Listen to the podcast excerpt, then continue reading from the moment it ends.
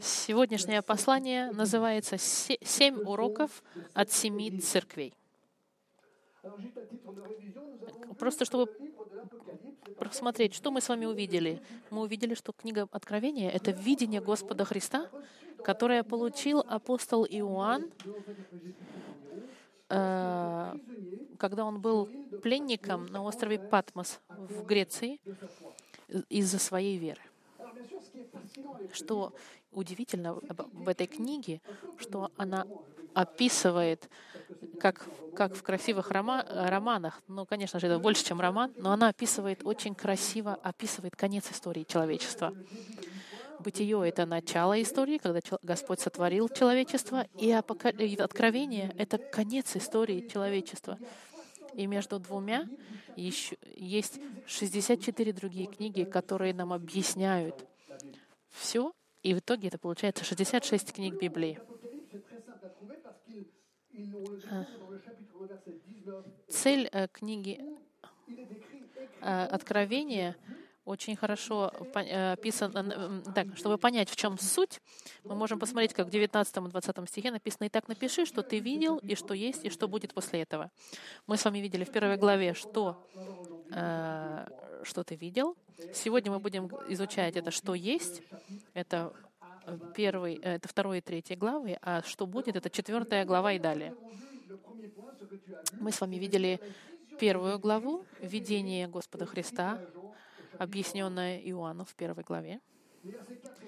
С четвёртого по одиннадцатый стиха мы видели, кому относилось это видение: семям церквям. Они, которые находились в Азии в тех времен, сегодняшняя Турция. И сюжет — это возвращение Иисуса Христа и что окружает это возвращение. С двенадцатого по шестнадцатый стих в первой главе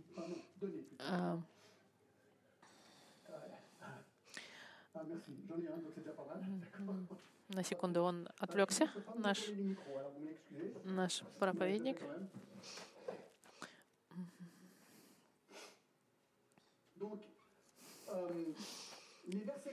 С четвёртого по, так, с четвёртого по одиннадцатый стихов мы видели, что это были семь церквям, а дальше идет сюжет видения возвращения Христа. И в двенадцатый по шестнадцатый стих мы видим Христа. Мы видели с вами в предыдущей проповеди. В, в центре этих церквей, описанных как светильники золотые, которые держат в своих руках семь звезд, которые, которые олицетворяют собой семерых пастырей этих церквей.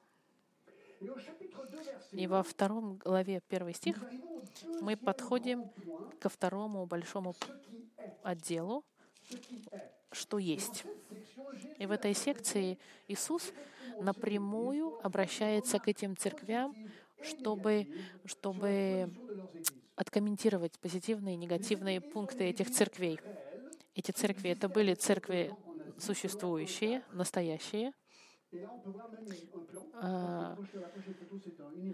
Можно посмотреть на экране семь звезд, которые находятся на экране. Это как раз местонахождение этих семи церквей. Это настоящие церкви, которые существовали. Это Ефесский, Смирна, Пергама, Феофир, Саард, Филадельфия и Лаодисия. Что здорово, что лет пятнадцать назад у меня была возможность посетить эти места исторические. Моя мама была журналистом в, наци... в Объединенных Нациях, и она захватила меня с моим братом, и мы смогли пойти. И я сфотографировался. Я вам покажу по ходу. Мы сможем посмотреть эти фотографии мест этих. И сегодняшним утром мы начнем наш пролет над, над посланиями к этим семи церквям, чтобы из этого извлечь семь уроков. Из каждой церкви мы попробуем э, какой-нибудь урок на, изучить. Для, даже для нас будет очень интересно посмотреть. Давайте сравним нашу церковь с этими церквями и посмотрим, где же мы должны измениться, где мы должны исправиться и что мы должны... А, да. Это будет как авто, авто, очерк о самих себе и посмотреть, что нам нужно изменить. Сейчас я вам покажу общий план, как мы будем изучать каждую церковь последовательно. Мы посмотрим город, потом место, потом третий пункт — упреки, выговор, поощрение, угроза и увещевание.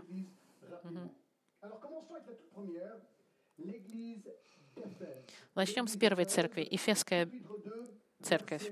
Вторая глава, первый стих. «Ангелу Ефесской церкви напиши, так говорит, держащий семь звезд в правой руке своей, ходящий посреди семи золотых светильников».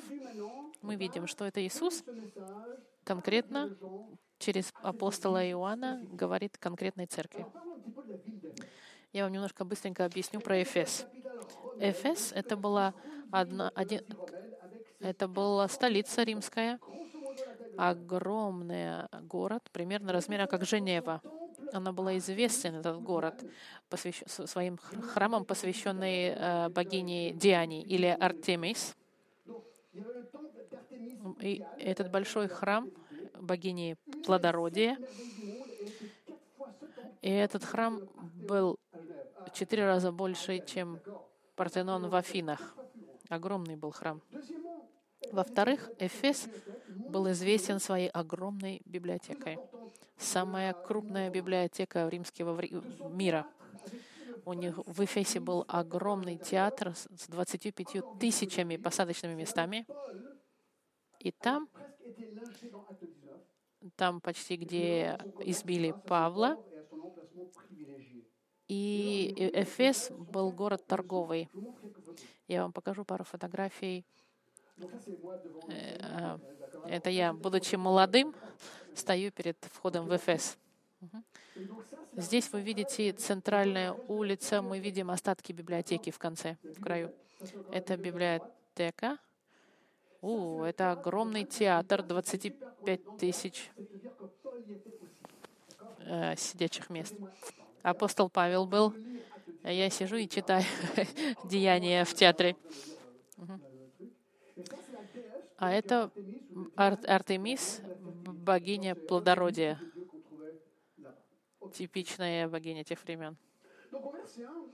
В одном стихе, что интересно, что очень интересно обратить внимание, что эти места существуют, и что мне нравится в Библии, так это то, что все, что там написано, все существует и все можно найти. Продолжаем, читаю. Так, Иисус, да, говорит. Так говорит, держащий семь звезд в правой руке своей, ходящий посреди семи золотых светильников. Смотрите, у Иисуса эти пастыри в руках. И для меня это здорово, потому что я вижу, что все пастыри церкви, они в руки у Госп- Господа находятся. Мы не одиноки. Мы никогда не одни. И Господь идет в центре своих церквей. Даже если церкви находятся в сложных ситуациях, мы увидите, из семи церквей пять церквей в очень сложных ситуациях находятся. Со второго стиха смотрите. «Знаю дела твои, и труд твой, и терпение твое, и то, что ты не можешь сносить развратных. И испытал тех, которые называют себя апостолами, а они не таковы, и нашел, что они лжецы. Ты много перенес, и имеешь терпение, и для имени моего трудился, и не, и, и не изнемогал». Смотрите, получается, что отличная церковь, которая хорошо работает. Иисус их видит. Он видит их терпение, их верность. Они не выносят развратных. Мы видим, что церковь приняла решение не принимать людей развратных и злых. И он видит, что они смогли отличить лжеапостолов от, от, от правдивых апостолов.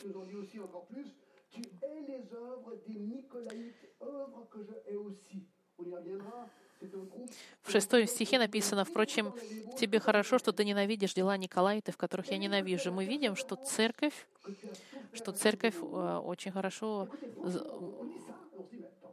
Мы смотрим на церковь и думаем: «Вау, церковь почти совершенная». Она почти совершенная. Вы бы разве не хотели в такую церковь ходить? Конечно, да.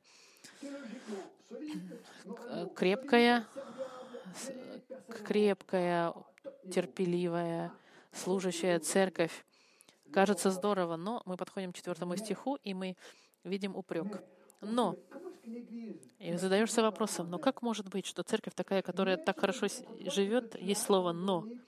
«Но имею против тебя то, что ты оставил первую любовь твою». Слово «агапе», «любовь», это слово «любовь» используется к Богу, которую Он имеет к нам, когда Он себя прижал, принес в жертву. И здесь мы видим, что Он оставил свою первую любовь жертвенную. Что же это значит? Это очень просто, друзья мои. Если мы с вами посмотрим Евангелие от Матфея,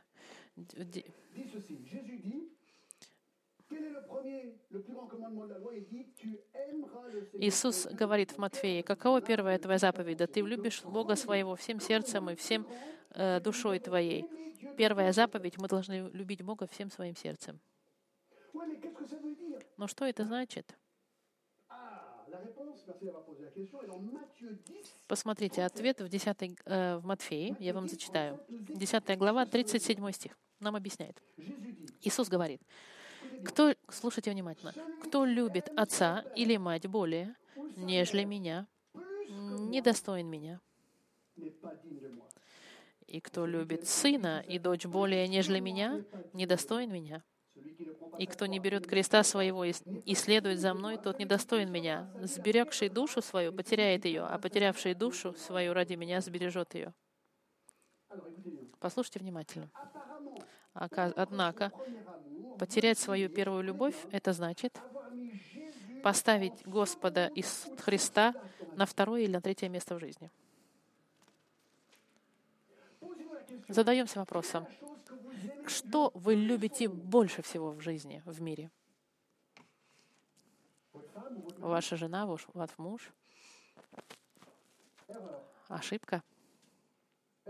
Ошибка? Ваши дети? Ошибка?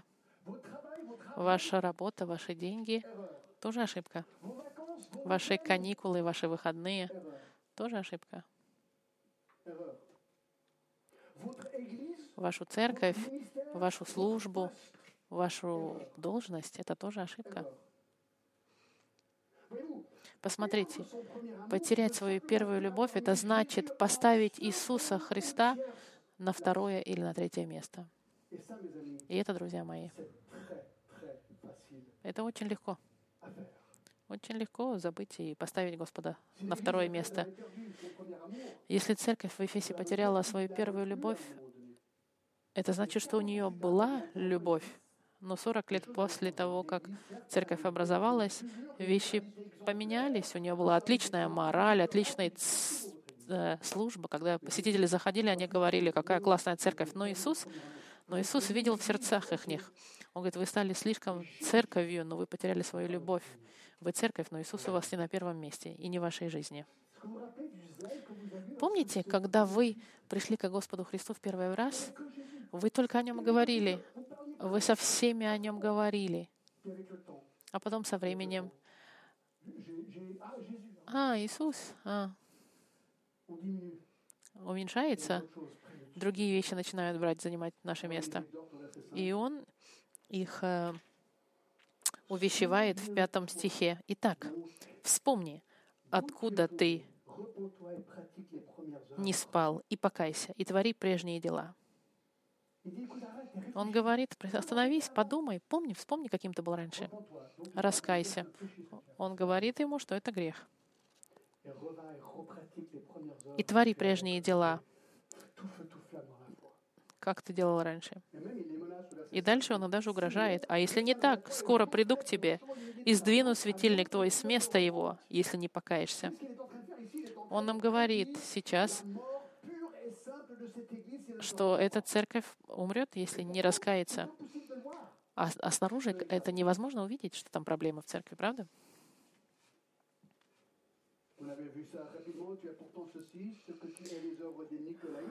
Впрочем, но в тебе хорошо, что ты ненавидишь дела Николаитов, которые я ненавижу.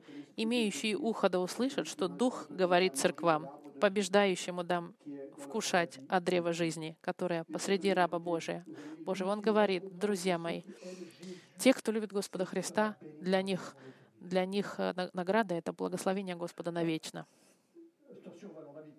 Мы быстро с вами проходим. Первый урок, какой мы с вами можем извлечь из церкви Ефесской?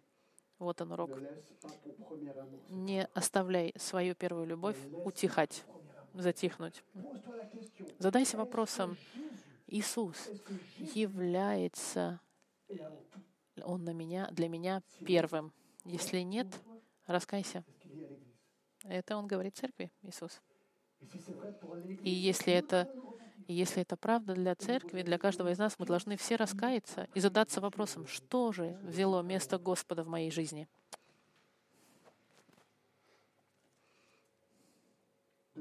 Второе. Смирнская церковь. Гонимая церковь. Мы посмотрим, где находится Смирна на карте. Посмотрите, оно находится на северо-западе от, от Ефеса. Цер... Церковь в Смирне — это была церковь, которая была гонимая, и ей нужно было э, укрепление Господа Христа. Вы знаете, что, что и, Христ, и Иисус, и апостолы, они были гонимы.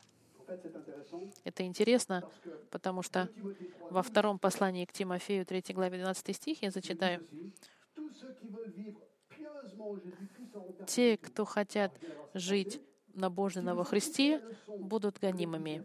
Если вы возьмете, извлечете урок из Ефеса, и Иисус станет для вас первым, тогда этот стих будет к вам относиться, потому что все те, кто хочет набожно жить для Христа, если Христос для них первый, то вас автоматически будут, вы будете гонимы.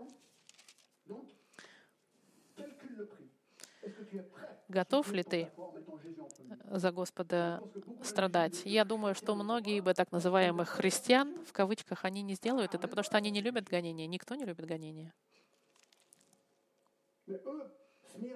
Но, но церковь в Смирне, они приняли это гонение.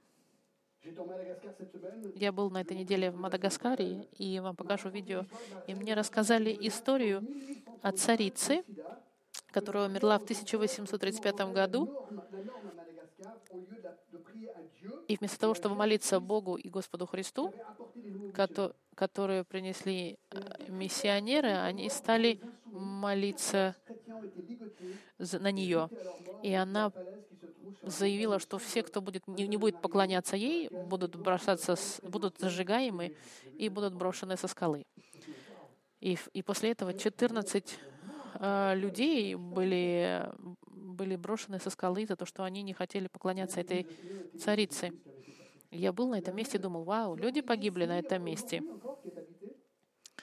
Э, церковь Смирна — это сегодняшний город, который называется Измир. Это был очень утонченный город с самым большим амфитеатром Азии. Гомер написал «Илиаду» и «Одиссею» в этом городе. Были храмы Зевсу и Сибелю. Население порядка двести тысяч людей. Это, это был центр поклонения императору Тибериусу. И Тибер... император Тибериус был поклоняем как год. И была смертная казнь для всех тех, кто отказывались поклоняться. Раз в год нужно было свечи жечь Цезарю, и можете себе представить, что в этом городе было бы тяжело христианинам. В восьмом стихе мы видим: «И ангелу Смирнской церкви напиши». Так говорит первый и последний, который был мертв, и вот жив. Иисус говорит: «Знаю дела твои, и скорбь, и нищету, впрочем, ты богат, и злословие тех, которые говорят о себе, что они иудеи, а они не таковы, но сборище сатанинское». Вначале он их помогает, поздравляет их, потому что они осмелились не поклоняться Цезарю, Кесарю, но? Кесарю. Во-вторых, безусловно, он пишет о нищете, потому что гонения наверняка повлияли на них, потому что это богатый город, но из-за их веры их, у, у, скорее всего, увольняли. Возможно, отрезали их от общения и не общались с их семьями. И он поздравляет их за их противостояние синагоге, сборищу сатаны. Потому что, кажется, оказывается, что они были гонимы религиозной, так называемыми религиозными лидерами города, которые называли себя иудеями.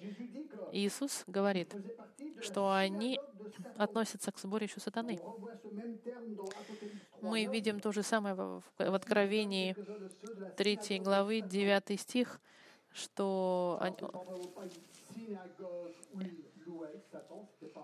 сборище сатанинское, в, в оригинальном переводе это синагога, имеется в виду все тем, кто говорит, что они ради Бога собираются, но отвергают Господа Христа. Короче, те иудеи, которые не приняли Христа. Это значит, эта церковь была гонимая теми, кто не принимали Христа. Удивительное укрепление здесь для нас в десятом стихе. Смотрите. «Не бойся ничего». десятый стих.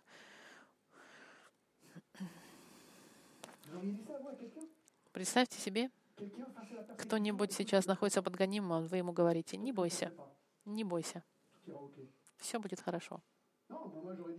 Я бы сказал: «Слушай, я, я буду молиться за тебя, давай помолимся». А ему апостол говорит: «Не бойся. Не бойся, что, тебе, что ты будешь страдать. Будет сложно, но не бойся». Почему он нам это говорит?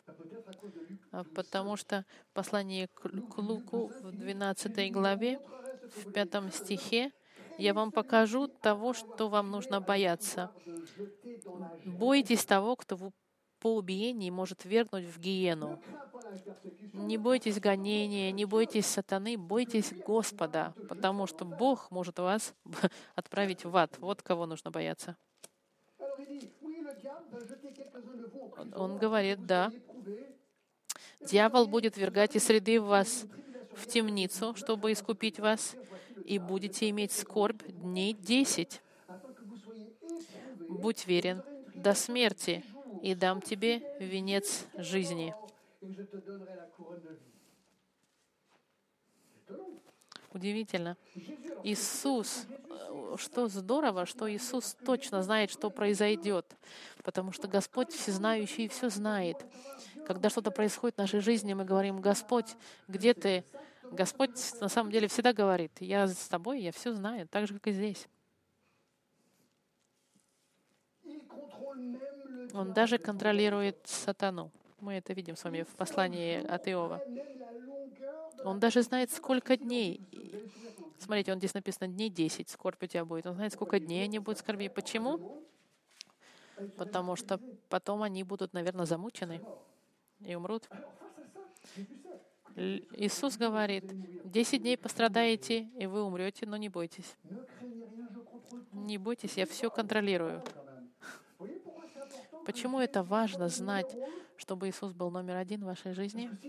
Потому что если Он не номер один,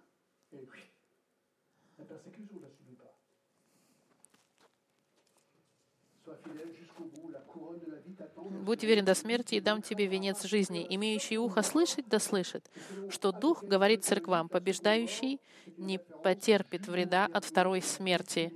Вторая смерть — это суд Господа, когда, когда Господь отправляет сатану. И Иисус им говорит: «Вы будете страдать, некоторые из вас погибнут, но вы держитесь и не бойтесь, я все контролирую».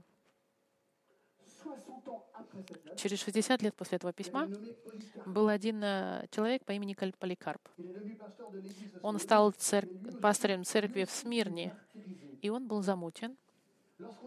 Когда его хотели привязать, чтобы сжечь, он им сказал, вот цитата: «Не привязывайте меня, потому что тот, который даст, дает мне власть, тот, который дает мне силу быть испытанным огнем, он даст мне силу остаться здесь и не быть привязанным».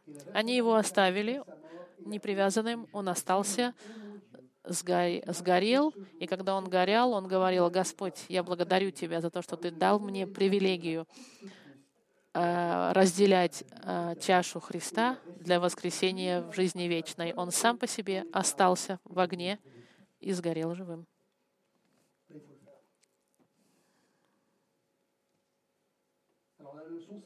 Урок какой? Не отчаивайся, когда идет преследование и гонение. Не отчаивайся.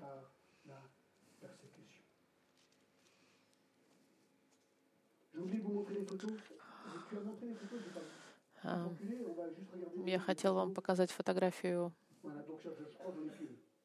Это фотография Сми...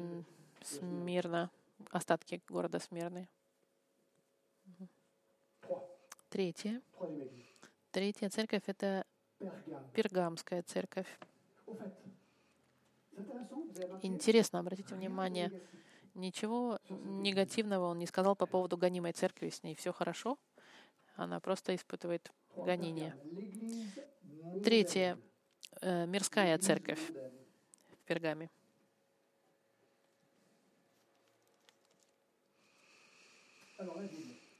двенадцатый стих у нас. «И ангелу Пергамской церкви напиши. Так говорит имеющий острых с обеих сторон меч». Пергам — это была столица Средней Азии. Вот. У нее были огромные храмы а, Диос, а, Аполлону, Афине, Асклепиус. Асклепиус — это был, это был бог, бог медицины. Как греки бы сказали, Асклепиус. Это бог медицины, которому они поклонялись, так называемый. И были также храмы Кесарю, и это был очень от, отчетливый город, интересный. Он был меньше, чем Смирна, но у них была библиотека с двести тысяч э, книг. Это был город ин- интеллектуалов, и было очень интересно, что я до сих пор помню, когда я там был, туннели огромные.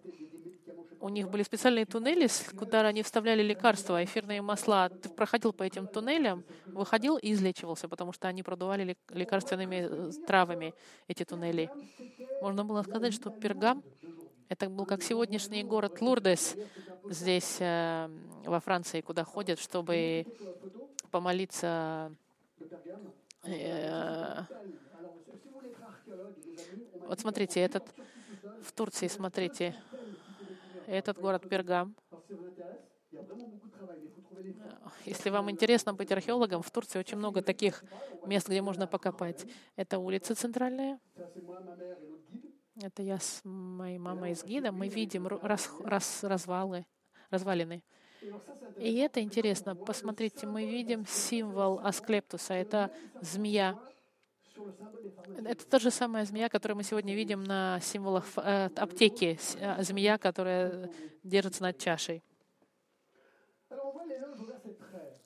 Смотрите, тринадцатый стих. «Знаю твои дела, и что ты живешь там, где престол сатаны, и что держишься имени моего, и не отрекаешься от веры в меня, даже в те дни, в которые у вас, где живет сатана, умершлен верный свидетель мой Антина».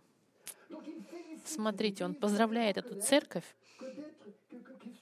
что это церковь, которая находится в городе, сложном городе.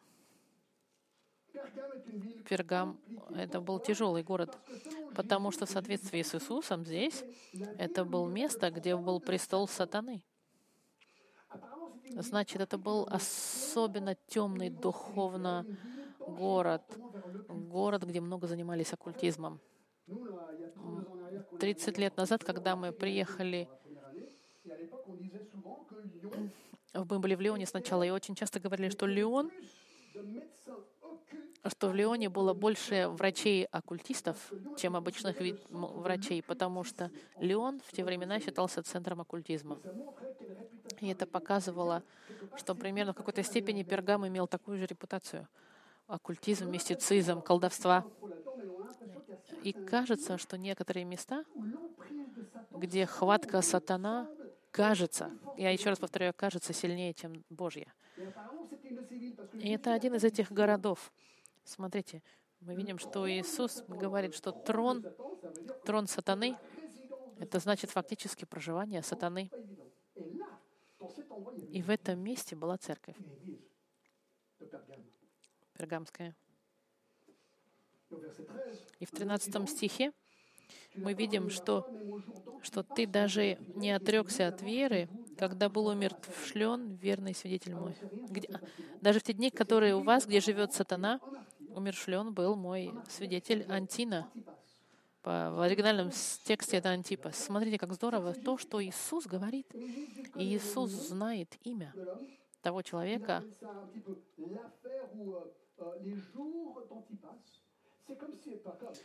Это как если бы Иисус... Мы даже не как если бы. Мы видим, что Иисус знает все детали, даже имена людей в церквях и имена тех, кто были замучены. Смотрите, получается, что когда кажется, что вещи вышли из-под контроля, мы должны вспоминать, что Иисус должен быть на первом месте, потому что с человеческой точки зрения все вне контроля, но Господь все контролирует.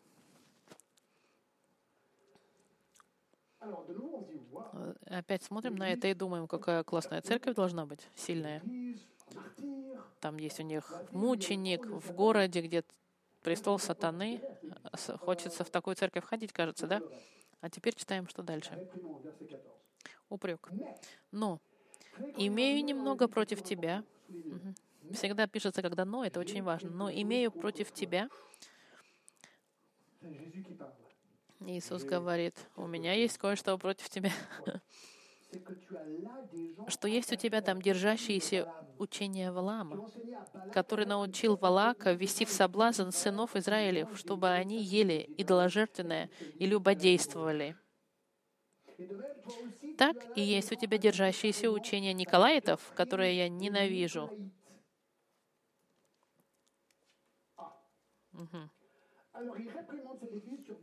Он э, упрекает эту церковь в двух точках. Первая — доктрина Валаама. Есть очень хорошее объяснение. Он описывает доктрину Валаама как следующее. Писание. Эта история находится в книгах, в числах двадцать второй главе. А, э, заключается в том, что Валаак заплатил, Валаам заплатил Валааму, Валааку, чтобы проклять Израиль. И Валаак три раза попробовал проклять Израиль, но не получилось у него. И тогда Валаам сказал, окей, давай сделаем по-другому, раз ты не можешь их проклинать. Давай поставим перед ними камень преклонения, чтобы они перед этим камнем ели мясо идолопоклонническое и, и поддались прелюбодеянию. Они хотели использовать моавитских женщин, чтобы коррумпировать сексуально и морально сынов Израилевых. Для церкви пергамской это значит, что было связано с доктриной Валаама, это было просто это смес, смеша, перемешать их христианство с идолопоклонническим. Они думали, например, что, наверное, можно было ходить и праздновать языческие праздники с сексуальными оргиями по, по субботам, а потом в воскресенье идти и прославлять Господа Христа. Для них это было а, не страшно.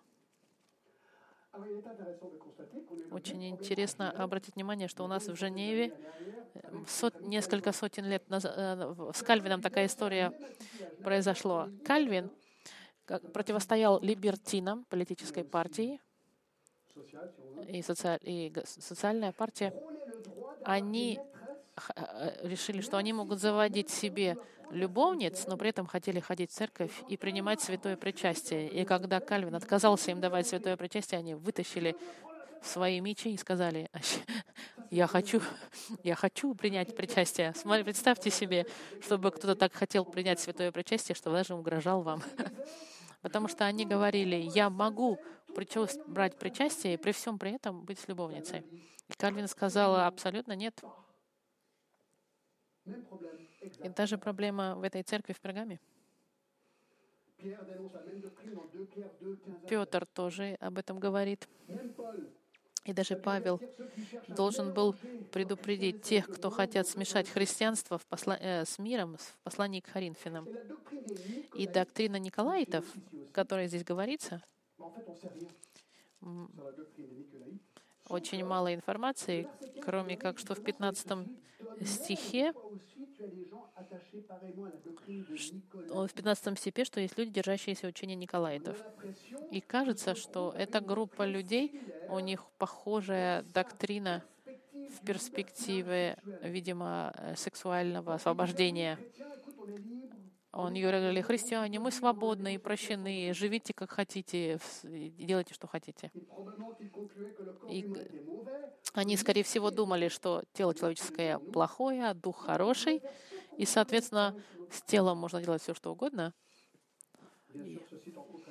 И это, конечно, противоречит полностью посланиям в Библию и посланию к римлянам, когда и Павел говорит: что же мы скажем? Оставаться ли нам в грехе, чтобы умножалась благодать? Никак. Мы умерли для греха, как же нам жить в нем? Он говорит: нет, как только ты родился свыше, Дух Святой тебя будет настаивать, чтобы ты не грешил. Это противоречит тому, что говорят те либералы.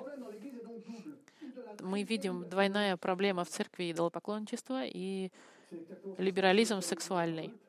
И то же самое происходило в церкви в Коринфе. Церковь ничего не делала по поводу того, что, что кто-то спал с женой своего отца. И Павел им сказал: так, этих людей вы видите из церкви. В шестнадцатом стихе Господь им говорит: покайся, а если не так, скоро приду к тебе и сражусь с ними мечом уст моих.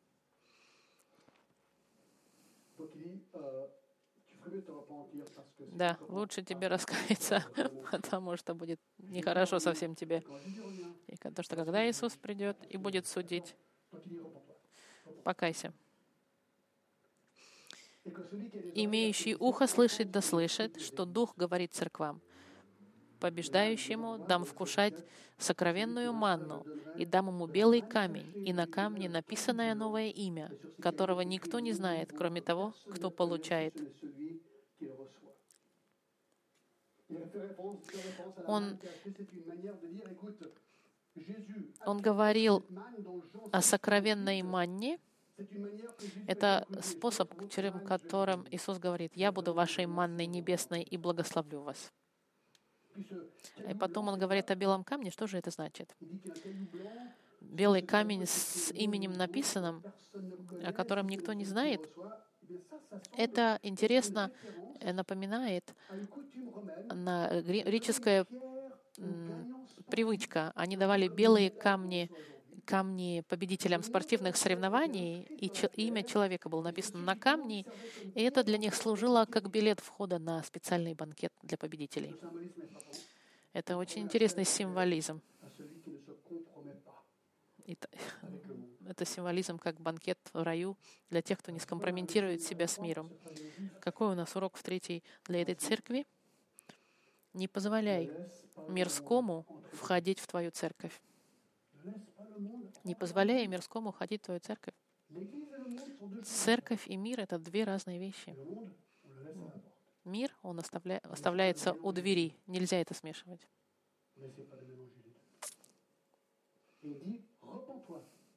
И он им говорит: раскайся, это большое зло, что ты делаешь.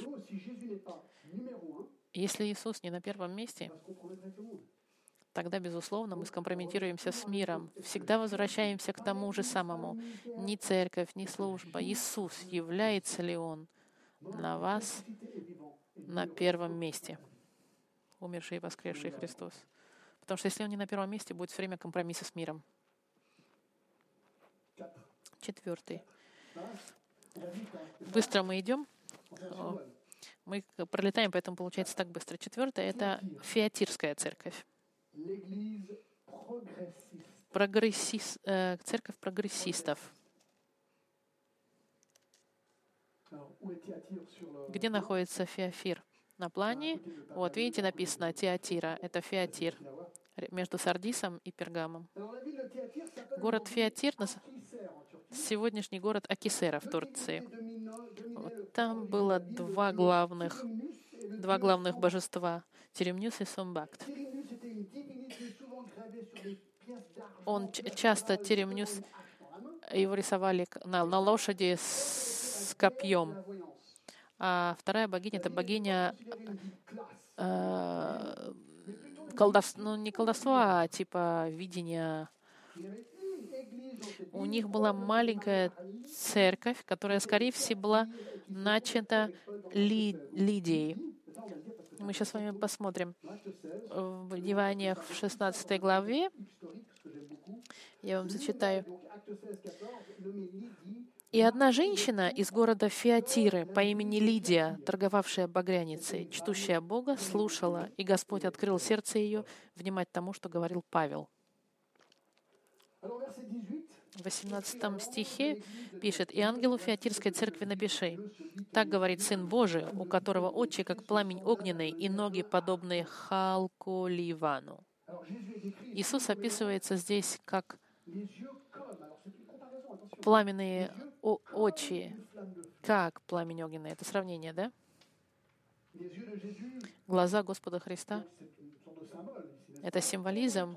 Они проникают в самую глубину сердца и все видят.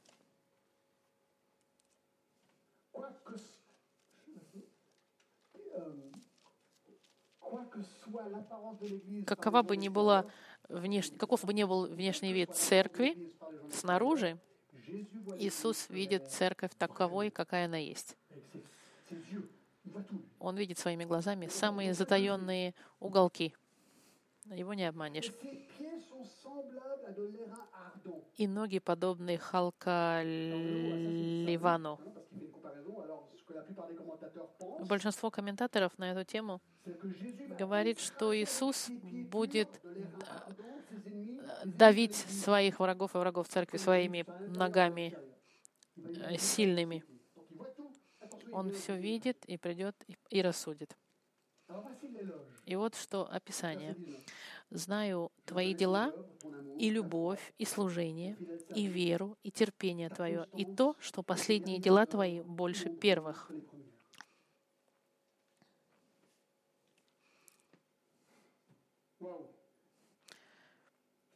Неплохо, как описание церкви, да? Любовь, вера, терпение, постоянство, последние дела лучше первых. Ефес потерял свою первую любовь, а мы здесь видим, что у этой церкви, кажется, еще больше любви.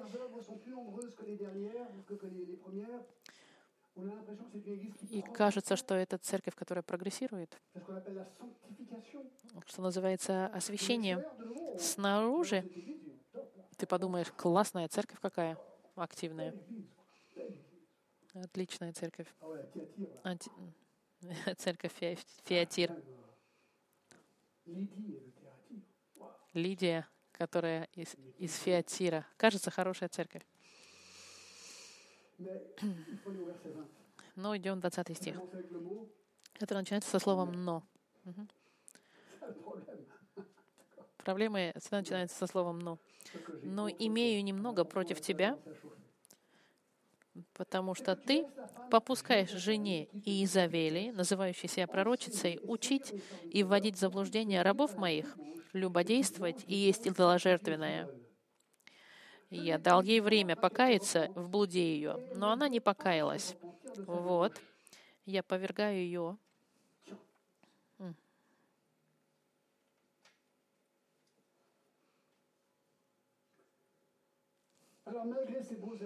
Несмотря на всю эту красоту церковь, Иисус упрекает эту церковь. Есть две проблемы.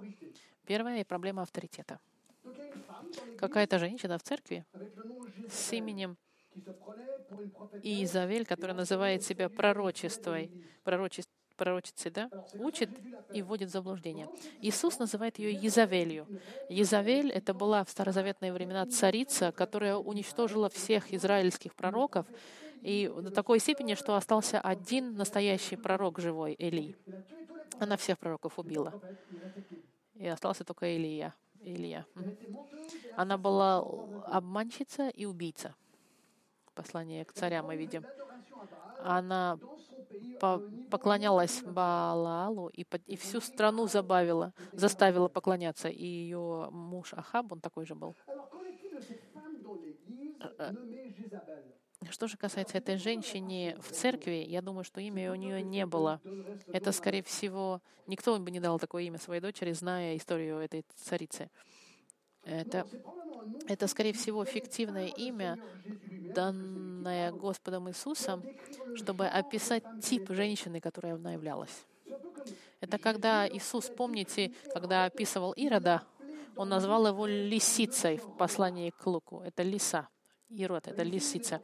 То же самое он говорит, это женщина, которая, как и Иезавель, жестокая женщина, походящая на Иезавель. И первая проблема с этой женщиной, что у нее был авторитет в церкви. Она говорила, называла себя пророчицей и вводила в заблуждение. Она брала роль, которая ей не принадлежала, и уводила, и влияла на людей.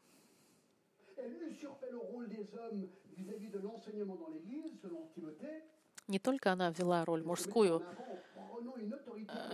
но и плюс она еще и брала авторитет, который ей не принадлежал, и плюс она еще ужасную ошибку учила. Чему же она ее учила? Посмотрите, в двадцатом стихе. «Учить и вводить в заблуждение рабов моих, любодействовать и есть идоложертвенное». Это значит, слу, слу, слуг Божьих, христиан, она соблазняла, чтобы они, чтобы они дебошировали и ели это мясо жертвенное. Эти две практики, я вам дам просто в послании к Левитам, двадцатый и двадцать третий стих, и в Деяниях, в пятнадцатой главе, двадцатой и двадцать девятой, говорится об этих проблемах. Скорее всего, она говорила, что дух он хорош, а тело плохо, и потому как дух интересуется, Бог интересуется только духом, неважно, чем ты занимаешься своим телом. Поэтому ты можешь заниматься сексуальным развратом сколько хочешь, есть только что хочешь, не ограничиваясь, потому что тело зло. И она говорила, скорее всего, что при всем при этом милость Бога тебя будет будет покрывать. Это, это вот ересь, которая говорит, неважно, что я буду делать, буду грешить, как хочу, потому что милость Божья все равно Божья, больше. И это ошибка, потому что в Библии очень четко сказано, что делать это нельзя. Я хочу вам сказать, что самое большое зло — это не то, что эти люди падают в грех. Все могут, смогут согрешить.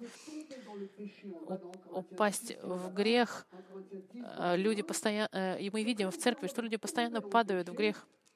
Но это отличается от, от падать от греха в том, чтобы от того, чтобы э, учить грех, греху. Она учила постоянно э, ересь, говоря им, что ты можешь спать с кем хочешь, но быть христианином. И понятно, что это противоречит. И мы знаем, что Иисус лучше камень на шею одеть в море, чем соблазнить христианина. Очень опасно вести христианина к ошибке. Это наказуемо Господом. И есть, смотрите, есть деталь. Обратите внимание. «Но что имею против тебя, что ты попускаешь жене Иезавели?» Иисус сейчас говорит с кем? Он говорит пастырю церкви. Безусловно, Иисус не, э, хочет наказать эту женщину, но Он еще и хочет наказать пастыря и лидером церкви, которые не действуют. Они оставляют и позволяют. Позволяют, в общем-то, эта проблема. Иисус говорит, нужно прекратить, чтобы привести церковь в порядке. Нужно, чтобы она раскаялась. Это лидеры, которые ответственны за, за то, чтобы а, отреагировать и на эту женщину. Смотрите, в двадцать первом стихе он говорит, «Я дал ей время покаяться в блуде ее, но она не покаялась». Смотрите, каково терпение у Господа. Он невероятно терпелив с нами. Но результат его терпения не дало результатов, которые он хотел. В двадцать втором стихе она не раскаялась, мы видим в двадцать первом стихе. И тогда он говорит: «Вот, я повергаю ее на одр и прелюбодействующих с ней в великую скорбь, если не покаются в делах своих. И детей ее поражу смертью». Хм. Мы видим наказание. Он не только ее накажет.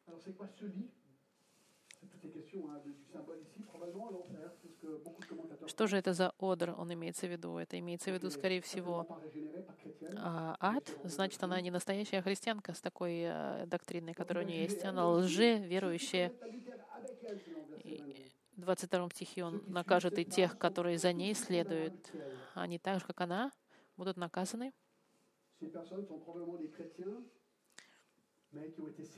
Это, возможно, христиане, которые были соблазнены этим. «И детей ее поражу смертью, и уразумеют все церкви, что я, испытующий сердце и внутренности, и воздам каждому из вас по делам вашим». Страшновато. Имеется в виду не о своих физических детях, он имеет в виду о ее духовных детях. Что же это значит?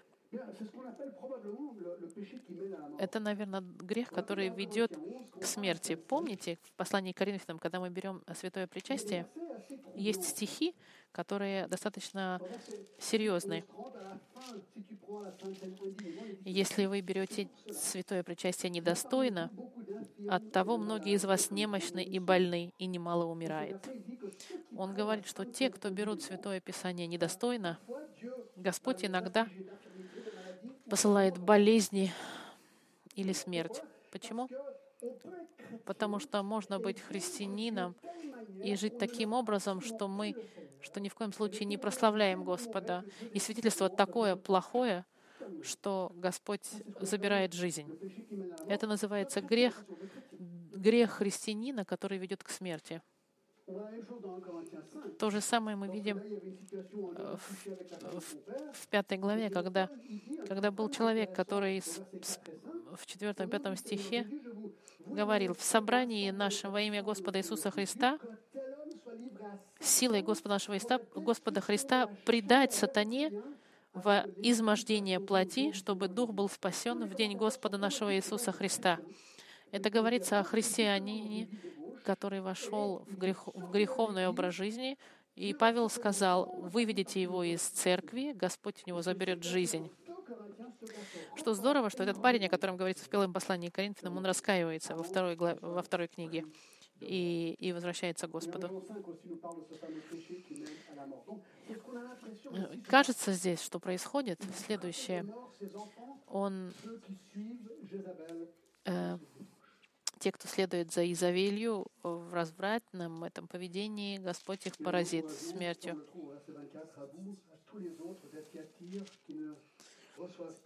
«Вам же и прочим находящимся в Фиатире, которые не держатся этого учения и которые не знают так называемых глубин сатанинских, говорю, что не наложу на вас иного бремени. Только то, что имеете, держите, пока приду. Кто побеждает и соблюдает дела мои до конца, тому дам власть над язычниками, и будет пасти их жезлом железным, как сосуды глиняные они сокрушатся. Как и я получил власть от Отца моего, и дам им звезду утреннюю, имеющим ухо слышать, да слышит, что Дух говорит церквям». Он их укрепляет, эту церковь, после, после обвинения этой женщины, он их укрепляет. И смотрите, получается, что церковь как бы разделена. Те, кто верны Господу, они отвергают эту доктрину сатанинскую. Те, кто были, подчинялись доктрине, Господь их а, упрекает, а, а оставшимся говорит: «Будьте верны». Эта церковь, она была разделена, но, но осталась вместе. Все остаются в церкви, даже если мнения разделяются. Только верующие, верные, должны продолжать своим добрым свидетельством. Суд на Иезавелью придет от Господа.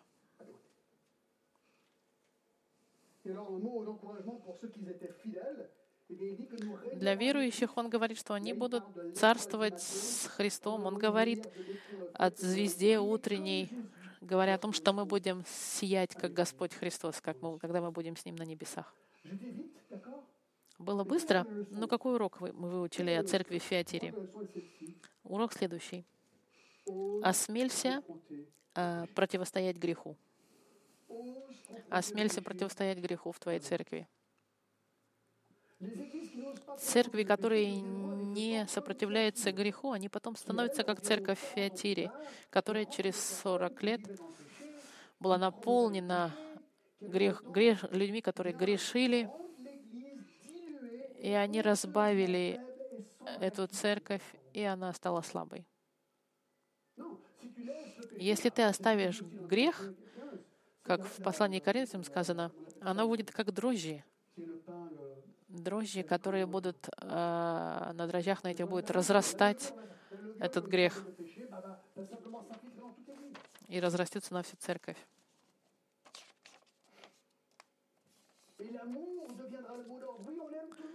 И любовь, когда нам говорят, такой, как вы есть, приходите. Многие церкви говорят, приходите таким, каким есть, мы вас будем любить таким, каким есть, и не будем менять. Нет. Церковь, где все разрешено, становится чересчур э, прогрессивной и позволяющей. Я вам хочу вам показать Коринф. Они были... Церковь в Коринфе, они тоже э, впали в этот грех.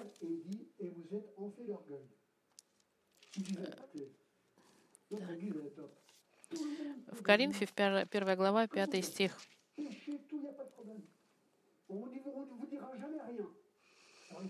Так, они гордились своим грехом, надо сказать. Когда Павел им писал э, письмо к церкви в Коринфянам, он их упрекал, что они слишком стали прогрессивными и стали попускать в церкви греховное поведение. И в заключение... Следующая церковь, мы с вами увидим, это церковь э, в Саард, о которой Господь описывает как церковь мертвая. На что похожа мертвая церковь? Мы это увидим с вами на следующей неделе. На сегодняшний день мы заключим. Мы с вами четыре церкви просмотрели. Ефес, Смирн, Пергам и Фиатир. Эфес была церковь холодная, оставившая свою любовь. Смирна — это была гонимая церковь. Пергам — это была мирская церковь. И Фиатир — это была прогрессистская церковь, которая торопилась э, включать всех. И уроки, которые мы выучили. Первый урок — не позволяй своей первой любви Господу а, охладеть. Второе — не отчаивайся гонениями, поверь из-за веры своей. Если Господь у тебя впереди, не волнуйся. Ты будешь гоним, но Господь тебя укрепит.